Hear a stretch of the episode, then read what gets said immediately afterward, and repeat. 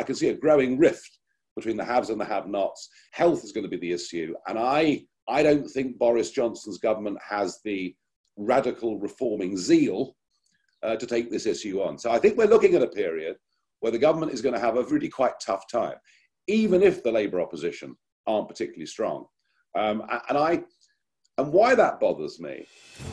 Hello and welcome to the Fortune and Freedom podcast, where Nigel Farage and Nickolai Hubble give you a unique take on what's really going on in the world of finance, investing, and politics. We hope you sit back and enjoy this episode.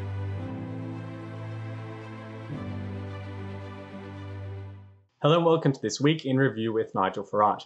Nigel, who would have thought that so many months into this pandemic, we would still be talking about COVID? And that is, of course, our topic for this week. There's two sides to it. The first is that the cases have not increased as expected by the modelers.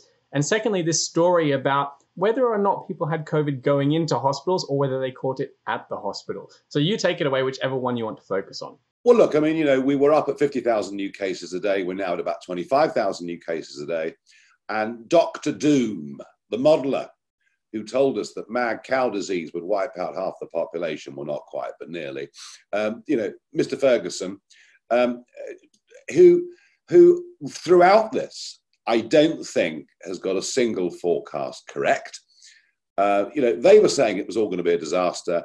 Now they're saying actually through vaccination and through having had COVID, something like 87% of the adult population now have some form of T cell immunity.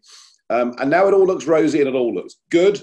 Um, and the government, of course, have opened up flights from 4 a.m. next Monday to people coming in from the European Union, perhaps with the exception of Hungary because of their vaccine, and, but more significantly, perhaps to the USA as well. Now, in terms of business, this is good news because there is only so much you can do in terms of developing business and new ideas via a Zoom call.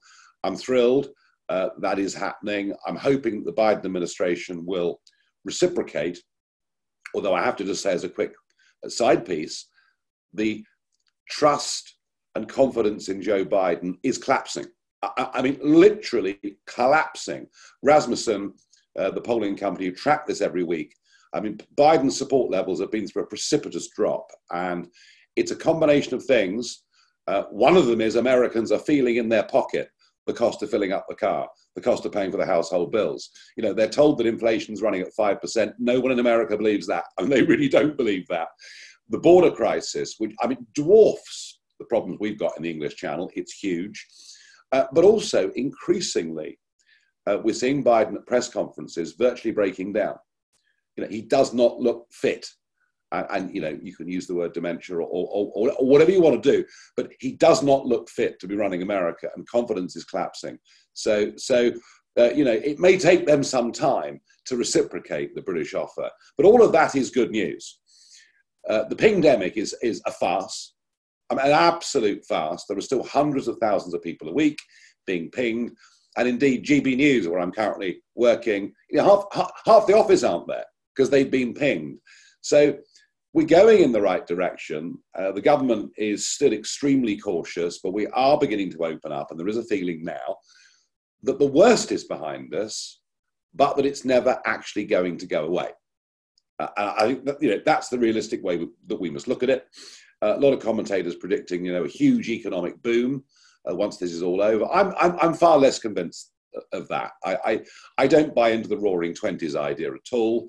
Uh, I think that, as we've discussed in previous podcasts, I think that inflation coming back into the economy, uh, you know, is going to be a real factor. Um, now, you know, when it comes to when it comes to where we go from here, uh, I think that the really big issue that is going to cause this government huge political problems is the NHS. You know, because the government approach, the NHS is it's wonderful. Stand outside your house and clap. And isn't it marvelous? Isn't everything fabulous? Well, I tell you what, it's not. Number one, you can't get GP appointments. and that is really making the public annoyed. Why are we paying why are we paying GPs all this money if they won't actually see us? I mean, after all, after this call, I'm off to Waitrose. Um, and uh, there's a woman there behind the desk at Waitrose with a Perspex screen. Why can't GPs do that? So, lack of GP consultations. That has meant 50,000 dementia cases have been missed over the course of the last year, but that's the tip of the iceberg. A third of a million people, a third of a million, who would have been admitted for cancer treatment or serious heart treatment have not been admitted to hospital.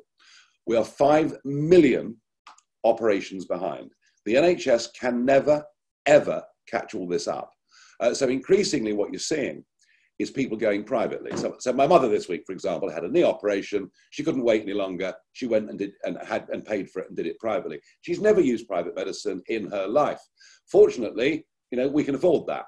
But for those that can't afford it, and I, I can see a growing rift between the haves and the have-nots, health is going to be the issue. And I, I don't think Boris Johnson's government has the radical reforming zeal uh, to take this issue on. So I think we're looking at a period where the government is going to have a really quite tough time, even if the Labour opposition aren't particularly strong.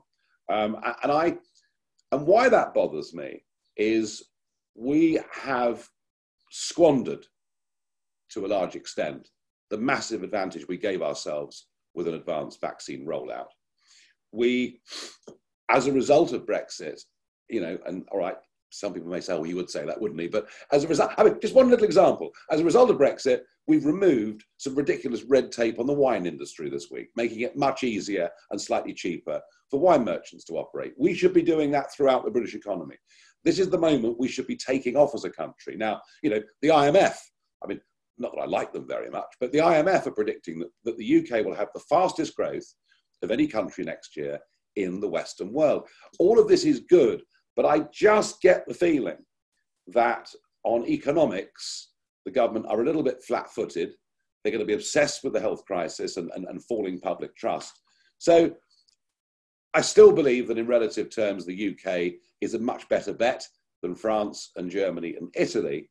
I just don't think take, that we will take advantage of this as much as we should. I'm still worried about cases actually turning around as a result of Freedom Day. It seems to me that cases around the world where vaccination rates are high and where the virus was you know, spreading quite a lot, they are seeing huge upticks in cases, and it's calling into question the vaccines and, and the whole lockdown idea.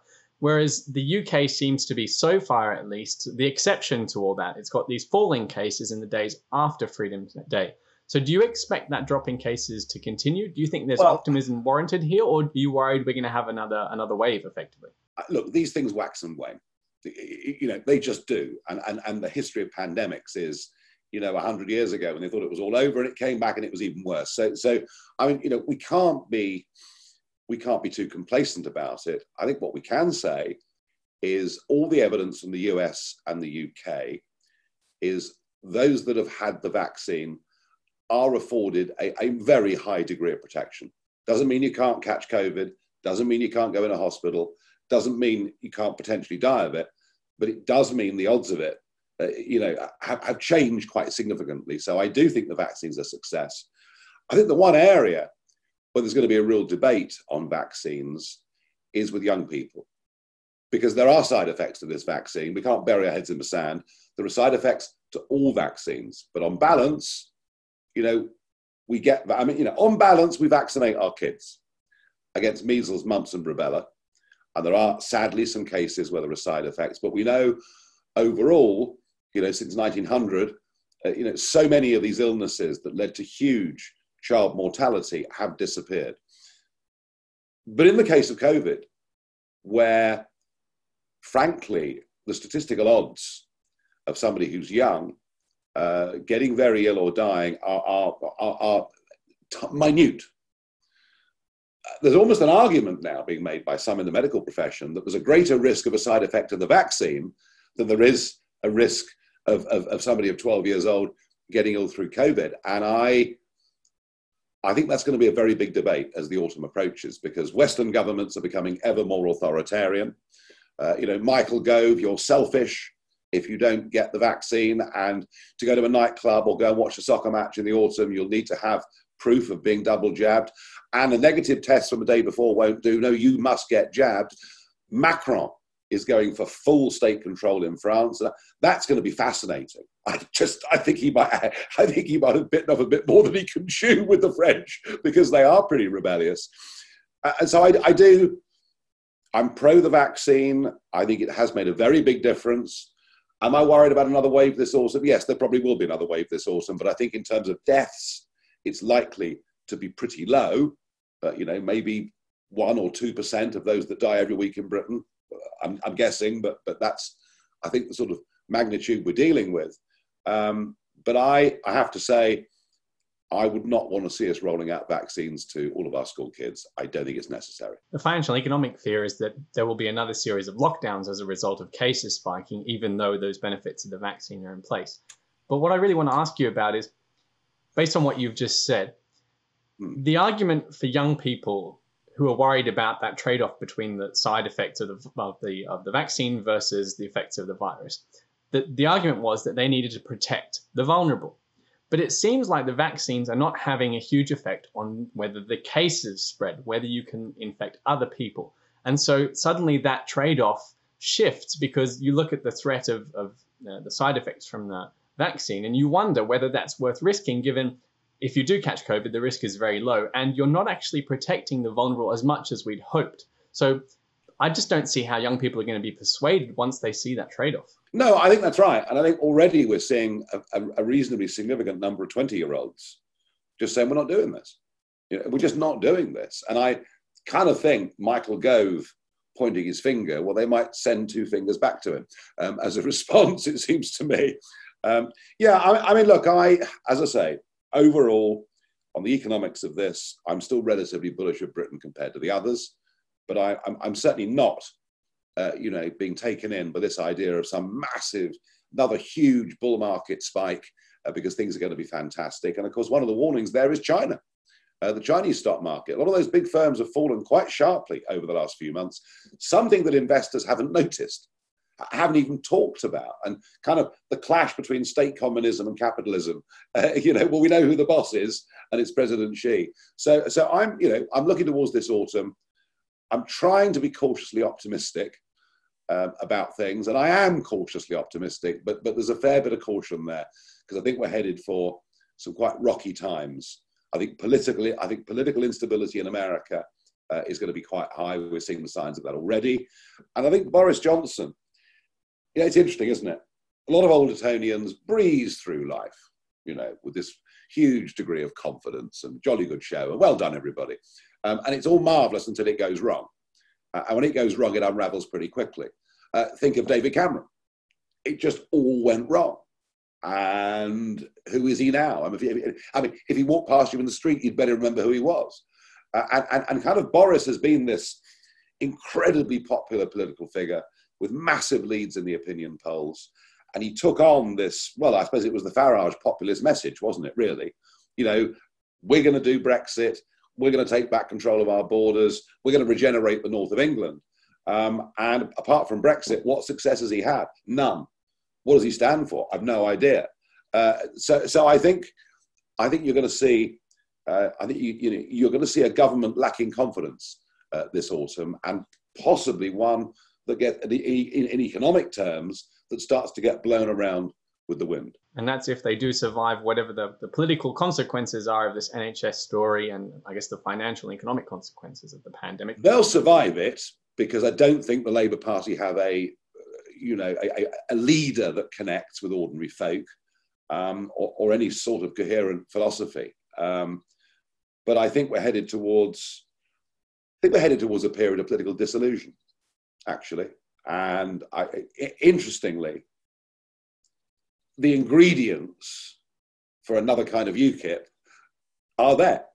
I mean, they really are there. You know, a party that comes in uh, that's got some strong opinions, that argues very heavily for supply side reform, for relaxation of regulations, for helping the six million, the six million people out there who are self employed, running their own businesses, acting as sole traders. I mean, a really hugely important chunk of the UK economy in terms of the people they employ, in terms of the taxes they pay, and in terms of producing genuine economic growth. It's not half a dozen big firms that drive growth, it's, it's millions of small firms that drive growth. And I think if, if the Conservatives don't understand that, uh, that really is the Brexit dividend, the ability to help those people, inspire those people. Um, if the Conservatives don't get it, then I, I wouldn't discount a political force coming along and taking that space. Uh, in answer to your question, it won't be me. Uh, I had quarter of a century doing it. Uh, I think I achieved a reasonable amount. Uh, I couldn't face the prospect of doing it all again, but I wouldn't be surprised to see something like that happening. In Germany, the FDP, the Liberals, are getting a lot of support as a result of all these lockdowns. So it's a similar story there. Nigel, thanks for joining me. Thank you.